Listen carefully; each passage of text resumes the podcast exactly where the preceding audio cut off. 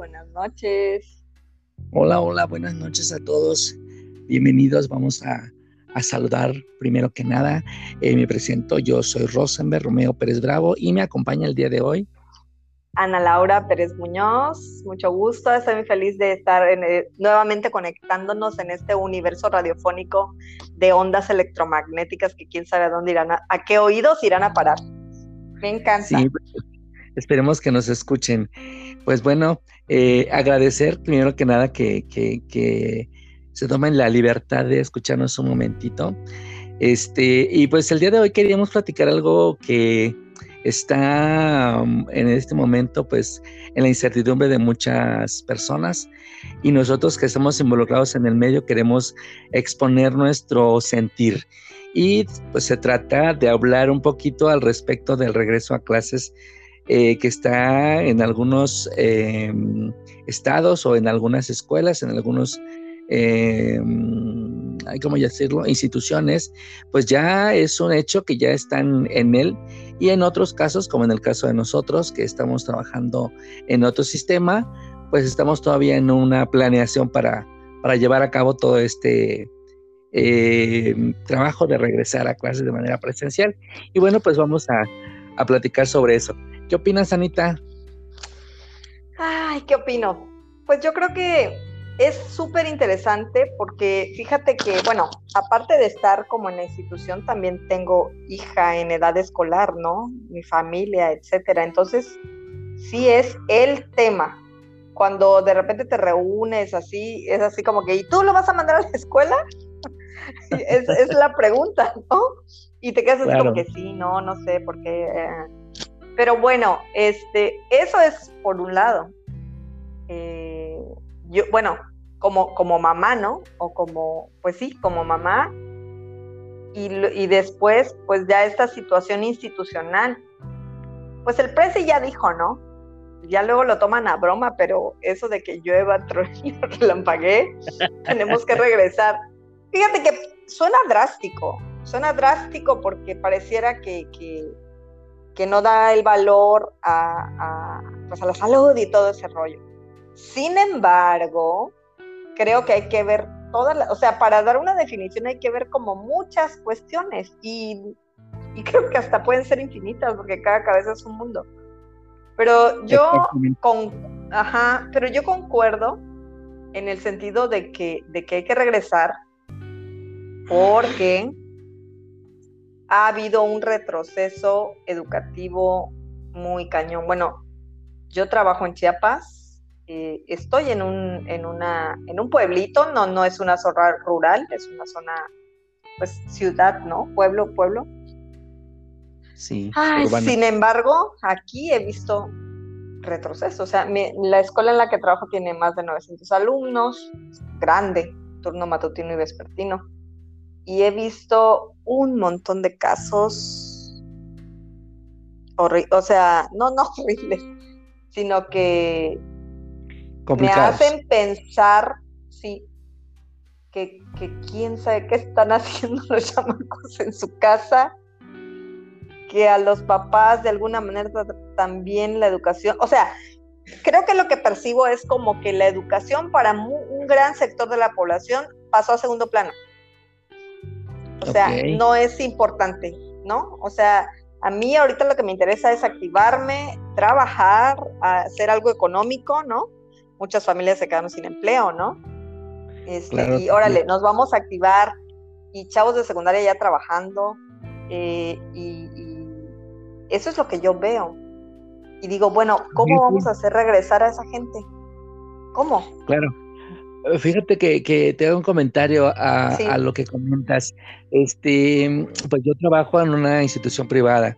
Ah, la, educación, eh, así como tú la comentas, pues sí, efectivamente se ha notado que muchos al momento de hacer una encuesta y preguntar, ¿quieres volver o no quieres volver a la presencialidad? Y encontramos las dos, las dos posturas, uno que te puede decir sí y otro que te puede decir no pero también eh, hago este comentario por una compañera de trabajo, que ella tiene también hijos que, manda a la escuela. Y ella dice, es que yo ya estoy hasta acá, o sea, ya me rebasó la, la, paciencia, ya me rebasó todo, necesito, necesito salir, necesito que mis hijos salgan, salgan, vayan a hacer sus cosas, porque pues cada quien tiene que hacer algo. Mm, si nos quedamos como si ya tengo como que ya no sé qué hacer con ellos, dice, ya hice todo lo que tenía que hacer y ya no sé qué hacer con ellos. Entonces, yo creo que así como se, la postura pues que ella está tomando, de pronto la podría pensar así como por cuántas personas de aquí de la ciudad, ¿no? Entonces, ah, claro. pero por otro lado también veo la parte de que hay algunos alumnos que estamos en, en bueno, estamos en, en, licenciatura nosotros, sin embargo, aún y con esa edad que pudieran ya tener, pensar que son maduros y demás, pues hay muchos que, que sí tienen el temor de decir, es que yo todavía estoy en el proceso de que me voy a vacunar, eh, tengo familiares en casa que son vulnerables y pues por eso no voy a salir. Ah.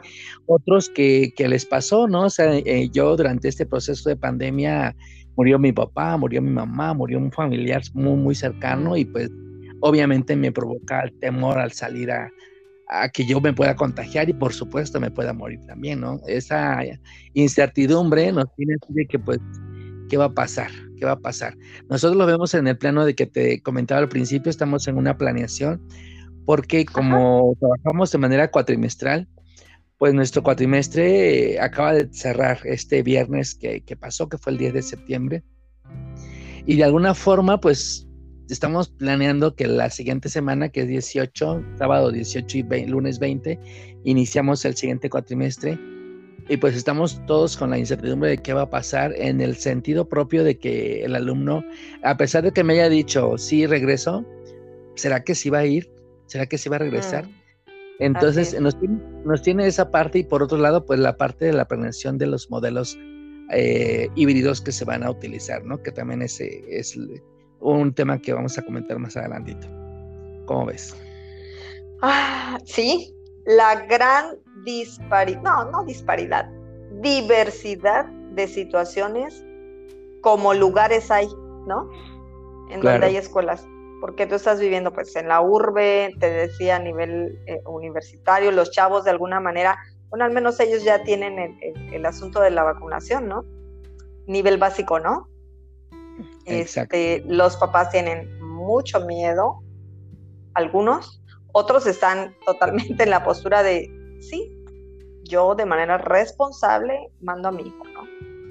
Luego está el otro tema, ¿cómo está la escuela? ¿No? Hay, hay, agua, hay luz, eh, se enmontó, se llenó de monte. Este, o sea, todas esas cosas que sí eh, o sea, lo que dices, ¿no? Entra en, la planeación de un regreso, de un regreso paulatino. Yo pienso eso, ¿no? Que tiene que ser paulatino. Sí. Y que tiene que, y que todos tenemos que poner, ponernos, todos los participantes, ¿no? Alumnos, maestros, directivos, padres, todos, todos la sociedad como tal, veamos o tratemos de alcanzar, o sea, como que actuemos con una como una comunidad, ¿no? O sea, si considero que esto es exacto. si es, si considero que esto es importante para mi hijo, voy y, lo hago de manera responsable, ¿no? Porque ya está, o sea, ni se han abierto clases, ni se ha abierto la puerta de la escuela y hay como un chorro de comentarios de que sí, pero si alguien se enferma, ¿a quién le voy a echar la culpa? Casi, casi, ¿no? Entonces, este, pero obvio que eso viene desde el miedo. Claro. Sin, em, sin, embargo, es una posibilidad, o sea, por eso tampoco, o sea, nadie quiere tener la culpa de nada. Entonces, es muy complejo, es, es complejo. Eh, se dice que aquí en Chiapas hay eh, varias comunidades rurales donde la población de alumnos es menor, ya se está como echando a andar un poco más presencial y así, ¿no? Pero, pero va despacio, va despacio y como que, como que todo mundo tome conciencia, ¿no? Te digo, a mí lo que me preocupa es que la gente dice, bueno, la salud es lo principal. Y sí, estoy de acuerdo, la vida, la salvaguarda de la vida es el derecho universal principal, ¿no? Este, ¿Y la educación qué? O sea, ¿cómo? ¿Dónde queda? Tanto que la hemos ponderado y ahora qué pasa. No, y sabes que, que, también puede ser como un factor muy preocupante. Eh, y lo hemos visto, bueno, yo hablo ahorita como chapaneco, yo por supuesto, a pesar de que vivo en la Ciudad de México y trabajo aquí y todo mi entorno está aquí ahorita, pues vengo del estado de Chiapas. Y de alguna forma, cuando se habla de educación, se habla de que el estado de Chiapas es uno de los estados que más eh, problemas de educación tenemos, ¿no? O sea, es un, un estado analfabeta prácticamente al 100%, ¿no? O sea, de esa forma lo, ve la, sociedad a nivel nacional. Eh, Chiapas y Oaxaca, que son de los estados más pobres y más eh, vulnerados en ese sentido. Y imagínate, si de por sí estábamos en ese, en ese punto, ahora con todo esto que está pasando y que pues al final de cuentas como tú comentas, o sea, finalmente vivir eh, a lo mejor en la parte urbana que te permite tener acceso al internet, a lo mejor del vecino, no tuyo, pero del vecino, y poderlo tener para usar el, pues tus equipos electrónicos y poderte conectar. Pero imagínate viviendo en una, en una comunidad rural donde no llega el internet o definitivamente no hubo manera de que se pudieran conectar a una clase o ver la televisión para llevar la clase a través de la tele que se de alguna forma también estaba contemplado. O sea, todo eso, todo eso también hizo que ahorita el, país completo pues tuviera el retroceso, pero en, el, en los estados que en donde de por sí había un retroceso, pues se vio más, ¿no? Mm. Se, considera todavía peor. Entonces, eso hace que, que ahorita que vayamos a, o que vamos a, a pensar ya en regresar, pues yo creo que las comunidades que tienen ese, ese problema en el sentido de que pues yo creo que todas son la mayoría ¿no? de las comunidades que no tienen eh, forma de, tener un, a lo mejor para su grupo o en casa tener un, un, equipo electrónico para poder conectarse y cosas así. Entonces ahorita el pensar que ya van a poder regresar a la presencialidad pues es una oportunidad de continuar con, la educación, de continuar con algo que ya lo tenían así como que pues quién sabe qué va a pasar y en cuánto tiempo vamos a reaccionar. Ahorita se está dando la oportunidad y creo que se está aprovechando en ese sentido.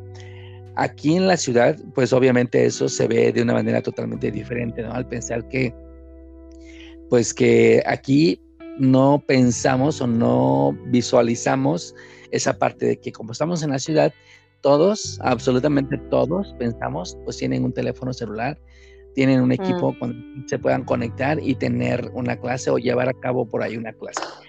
Eh, cosa que pues es la, diversidad, como tú comentas, al otro extremo, en, una, en provincia, pues es diferente. Entonces, eso nos hace eh, pensar que a lo mejor el retroceso se dio más, por supuesto, en esos sectores, ¿no? En los sectores del, eh, de provincia. Y bueno, em, tocando el tema de, la, de que los alumnos puedan, quieran volver a, la presencialidad, nosotros como, como institución estamos considerando una posibilidad de regreso de una manera híbrida, es decir, vamos a ir en algunos momentos a, la escuela, al, plantel, a las, a las, instalaciones del plantel, y en otros momentos pues vamos a seguir tomando la clase desde casa. Y esto precisamente considerando la posibilidad de que alguna, alguno de los, no sé, un ejemplo, tengo un grupo a lo mejor de 15 o 30 personas, pero de esos 30, a lo mejor 10 deciden no ir a la escuela y deciden, no, yo no, no quiero moverme de mi casa. Y pues como esta, este regreso a clases no es obligatorio, entonces, pues el va a quedar en su casa y, desde su casa nosotros tenemos que buscar que él y ellos, más bien, pues puedan seguir tomando, tomando la, clase de una manera poder, bueno, yo lo he platicado con mis maestros, el equipo de trabajo que tenemos con los maestros, que, que decimos, bueno, queremos seguir dando una clase con calidad. Y eso implica el capacitarlos, el darles este pues eh, tener herramientas también de parte de la institución que nos permitan cumplir con ese objetivo, ¿no? Que sería el, poder dar una clase de calidad. ¿Cómo ves? Me parece genial y yo pienso que eso es lo, A mí me parece que esa es la parte creativa y la parte padrísima que nos dio precisamente esta situación, ¿no? La parte de que, a ver, hay esto, ¿y cómo se va a atender? Entonces, órale, échale a la creatividad porque tenemos que movernos, o sea, esto no se tiene que detener, pues, ¿no? Así entonces, es. Entonces ahí tanto los alumnos como los profes, como todo el mundo, pues tiene que apelar a, eso, a la creatividad, a las nuevas formas de estar. Eh, porque yo, yo hablaba de, aparte del retroceso educativo del que hablabas, de que Chiapas es cifra siempre al final, eh, yo hablo como del interés. Bueno, yo no sé, no sé cómo esté allá en, la ciudad, pero está padre esta, esta comparación que estamos haciendo o esta, estas analogías, porque es bien interesante como el encuentro de los mundos, ¿no? O la, la, diferencia de los mundos si estamos solo a kilómetros. Pero bueno, este, me refiero a que, por ejemplo, aquí en Chiapas, no voy a decir que todos, porque pues, no, hay, hay muchas excepciones, pero el trabajo virtual para los chamacos es no, no, no. O sea, no. No, como que no le entran. Ajá. ¿No? Como que les cuesta todavía eh, ir, ir acostumbrándose a que esa es la nueva forma de estar. ¿No?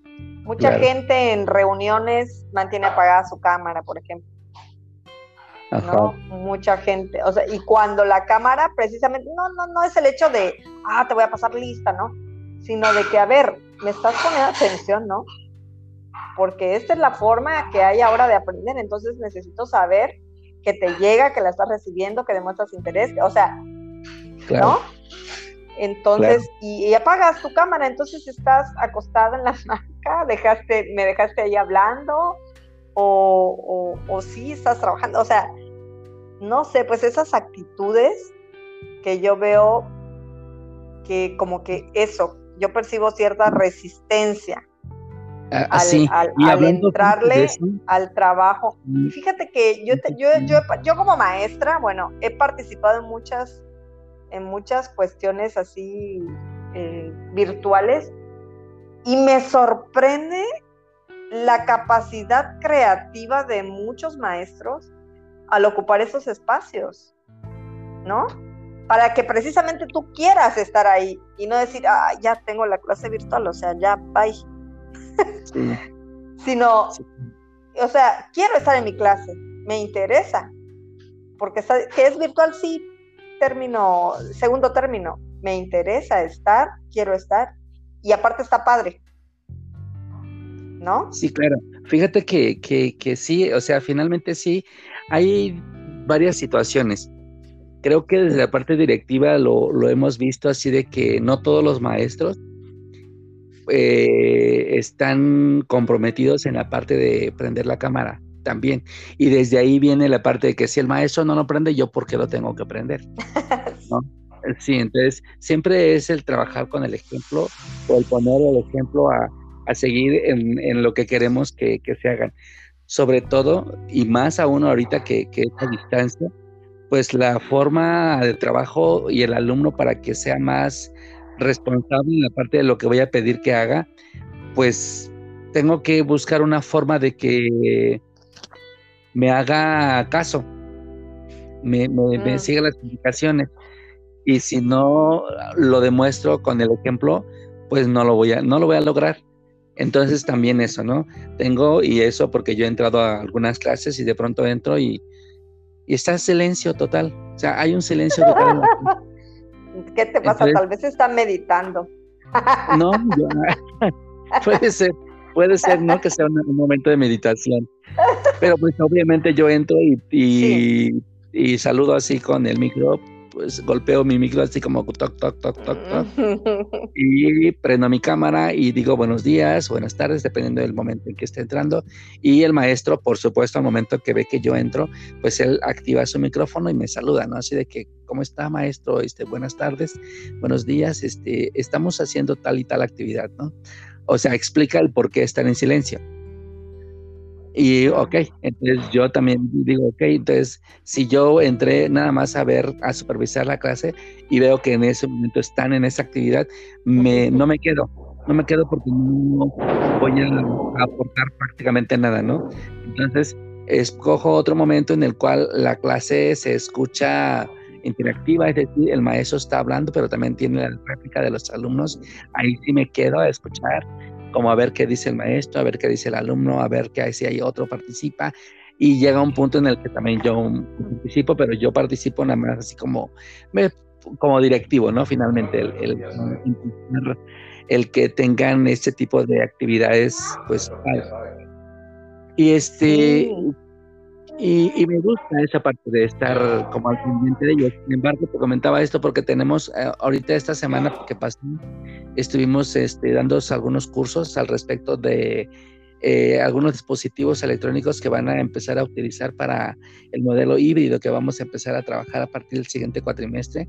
Y justo por esta parte de la pandemia, ¿no? Que nos permite eh, todavía, o a los alumnos que les permite no regresar a clases, y por lo tanto los que se van a quedar en casa deben de escuchar bien la clase porque el maestro ya no va a estar en su casa sentadito enfrente de su computadora, sino que ahora va a estar a lo mejor moviéndose de un lado a otro dentro de un salón de clases cerca de una computadora que va a estar transmitiendo lo que él va a estar haciendo y diciendo, pero para que el alumno de casa lo pueda escuchar y ver bien, necesitamos tener equipos que nos apoyen.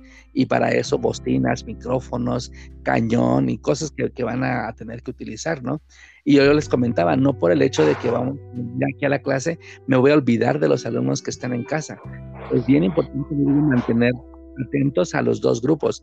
El que está en casa debe de estar seguro de que está en casa, seguro, y aparte con el gusanito de que yo debería también estar allá en la escuela. Por otro lado, le digo a los que están aquí en la escuela, mantenerlos con, e, con esta eh, disposición de seguir viniendo, porque si el que viene ve que el maestro está sentado en, su computadora, le digo, haciendo la clase desde ahí, y que nunca se levanta y que nunca usa el pizarrón y que nunca va a usar más que la computadora, pues va a decir, pues para qué vengo, mejor me quedo en casa. Y es obligación nuestra, maestros, les dije, que seamos como los embajadores de, provocar en los maestros el gusanito, en los alumnos, perdón, el gusanito de que qué bueno que estoy viniendo a clase porque aquí estoy aprendiendo más o los elementos que estoy utilizando me están sirviendo más. O sea, esas cosas que se tienen que ver desde la parte creativa del, del docente. Y digo, tengo maestros de todas las edades y de pronto también eso, eso ayuda en la experiencia laboral que de pronto puedan tener pero hay otros maestros que también por lo mismo están un poco renuentes al uso de la tecnología. O sea, o sea dicen, no, no, ya no quiero seguir con esta clase de esta manera, prefiero ya usar el pizarrón, por ejemplo, a utilizarlas con la computadora. Pero le digo, es que hay momento para todo, hay que buscar nada más las estrategias que nos permitan llegar al alumno de la mejor manera. Entonces yo creo que pues espero en este, en este cambio que vamos a tener y con esta nueva eh, aplicaciones que vamos a estar utilizando, pues yo espero que sea, pues, si no un éxito de principio, nos vayamos acostumbrando de tal manera de que los alumnos que siguen en casa se animen a llegar al plantel, para que ya no nada más tengamos a 15, sino a los 30 en plantel ahora viene la otra parte, de que no puedo tener a los 30 porque dentro del salón de clases mm. no caben 30, nada más caben 10. Entonces, ¿cómo mm. hago yo para atender únicamente a 10 y a los otros 20 en casa? O sea, es todo un reto y toda una planeación y toda una estructura y bueno, un montón de cosas que se tienen que cumplir y se tienen que llevar a cabo si queremos que pues esto funcione, que al final de cuentas la educación lo ponemos ahorita nosotros porque estamos trabajando en el sector como algo pues sumamente importante y, no, no, solo porque estemos ahí trabajando, sino porque es parte de nuestra vida, ¿no? La educación para todos. Claro. también está la parte de la economía. Creo que el momento de que mm. empezamos a salir, a, pues ya pagar un pasaje en el sitio, o ya desayunar con la señora de la esquina de la escuela. Y pues empieza a activarse la economía para todos y el país al final de cuentas también ya lo necesita. Sí, fíjate que esto que mencionas es súper importante porque, porque sí, ¿cómo, cómo, ¿cómo mueve la economía la escuela? O sea, el, el hecho de que haya movilidad yo pienso que ahí depende mucho, obvio, de los adultos, también de los chavos, de ir saliendo de manera consciente, de manera responsable, de ir ampliando cada vez más el círculo que nos, como el atreverse, ¿no? Sí. Bueno, a mí, a mí aquí te confieso lo que me pasó en, durante cuando, bueno, el año pasado, era que me encerré así horrible y no quería salir y me dio miedo, o sea, tenía miedo. ¿No? Este, bueno, y llegó un momento en que ya nos fuimos a, visitar a mis papás, ¿no? Cuando así lo sentimos. Y llegó otro momento que ya nos fuimos a, a la Ciudad de México, fuimos una vez a un evento. Como familia, pues. Y llegó otro momento en que me fui a una fiesta, y llegó otro momento en que me volví a guardar otra vez. Por ejemplo, ahorita estamos guardados otra vez. Llegó el momento que se abrió la escuela y yo estoy asistiendo de manera presencial. No, el primer día iba con careta, con cubreboca, con toda la cosa. Ahorita obviamente no relajo la, las, las, los protocolos, pero ya no me siento con este miedo, porque sentí miedo al llegar y decir, voy a llegar y voy a estar atendiendo personas, y etcétera, ¿no? Entonces es como, como, como si estuviéramos en medio de círculos así pequeñitos que se van haciendo luego más grandes y tú vas como extendiendo tu zona de confort, ¿no? ¿En dónde me siento seguro? ¿Encerrado en mi casa? ¿No? Ahí me siento seguro, bueno, o en la escuela para mí también es un lugar seguro o viajar, no sé, tantas decisiones, ¿no? Viajar al extranjero, viajar a una ciudad, eh, cómo voy a viajar, o sea, todo eso implica salir de tu zona que consideras segura. Pero fíjate. Que por principio la casa, ¿no? Sí, ahorita que hablas de esto, nada más un, un paréntesis. Por ejemplo, aquí en la ciudad, moverte, moverte de la casa al trabajo implica mm. subirte al transporte de metro. Sí. Y en el metro, pues, ¿cuál sana distancia? No hay sana distancia. No se respeta nada. Entonces, pues, existe un riesgo bien, bien este, ah, pues, no sé, o sea, estás en riesgo todo el tiempo. Sí, muy, muy alto. Claro que sí, claro que sí. Y, y, es, y es como esa conciencia de decir, a ver, ¿le entro al riesgo, no le entro o hasta dónde le entro? ¿No? Mm. Porque como bien dices, o sea, como todo es voluntario, pues yo decido. Y yo decido en función a, a que tengo coche, a que me voy en transporte público, a no sé, porque así como hay gente que mide sus riesgos, también hay gente que no los mide, ¿no? Claro, así es. Entonces, entonces es así como, pues muy complejo muy complejo, pero qué bueno que están tomando ahí estrategias muy creativas e innovadoras, porque esto de la, de la tecnología pues llegó para quedarse. Así y es. Para, y para sentirse como una estrategia que es útil, que es válida y que, que la tenga, y que quien la tenga al alcance pueda hacer uso de ellas de manera, de manera creativa y de manera, aparte de creativa, de manera continua, responsable, ¿no? Y responsable, responsable y continua, ¿no? O sea, que ya no ves tú ser como que, ah, solo, no sé, voy a estar en el Face, dijera mi hija. Este, sino que pues es mi medio por el cual puedo estar conectado, aprendiendo, eh, ¿no? Yendo a un, yendo a una conferencia, no sé. Claro. Darle una cosa utilitaria, pero, pero que te sirva, ¿no? Más allá de lo que implica nada más el móvil. Ajá. Por supuesto, por supuesto. Pues mira, Anita, me, da muchísimo gusto platicar de este tema contigo. Desafortunadamente ya llevamos 30 minutos casi de, plática y únicamente hemos expuesto el, el, ahora sí que nuestro punto de vista. Yo creo que vamos a cortar por hoy y en, otro momento platicamos a lo mejor ya la experiencia vivida de lo que será el regreso a clases. Este, pues por esta noche. Yo agradezco mucho tus comentarios y, el haber participado en este espacio. Y pues no sé, un último comentario para cerrar. Bueno, eh, para cerrar, eh, considero que la educación siempre es importante. No siempre ha habido escuela, pero sí siempre ha habido educación. Entonces es importantísimo no sacar ahí el dedo del renglón y cada quien que lo haga con su con su propios con sus propios medios y de manera responsable y todos podemos seguir adelante. Eh, te quiero mucho, gracias por invitarme a tu programa, me encanta, me encanta platicar contigo. Siempre, siempre me llevo así como cosas muy interesantes o ideas frescas y eso me fascina. Muchas gracias. No, pues gracias a ti por acompañarme en este, en este momento y en esta plática que pues esperemos que en una próxima sea una plática un poco más relajada, ¿no? Porque hoy creo fue un tema es muy serio, podría yo decirlo.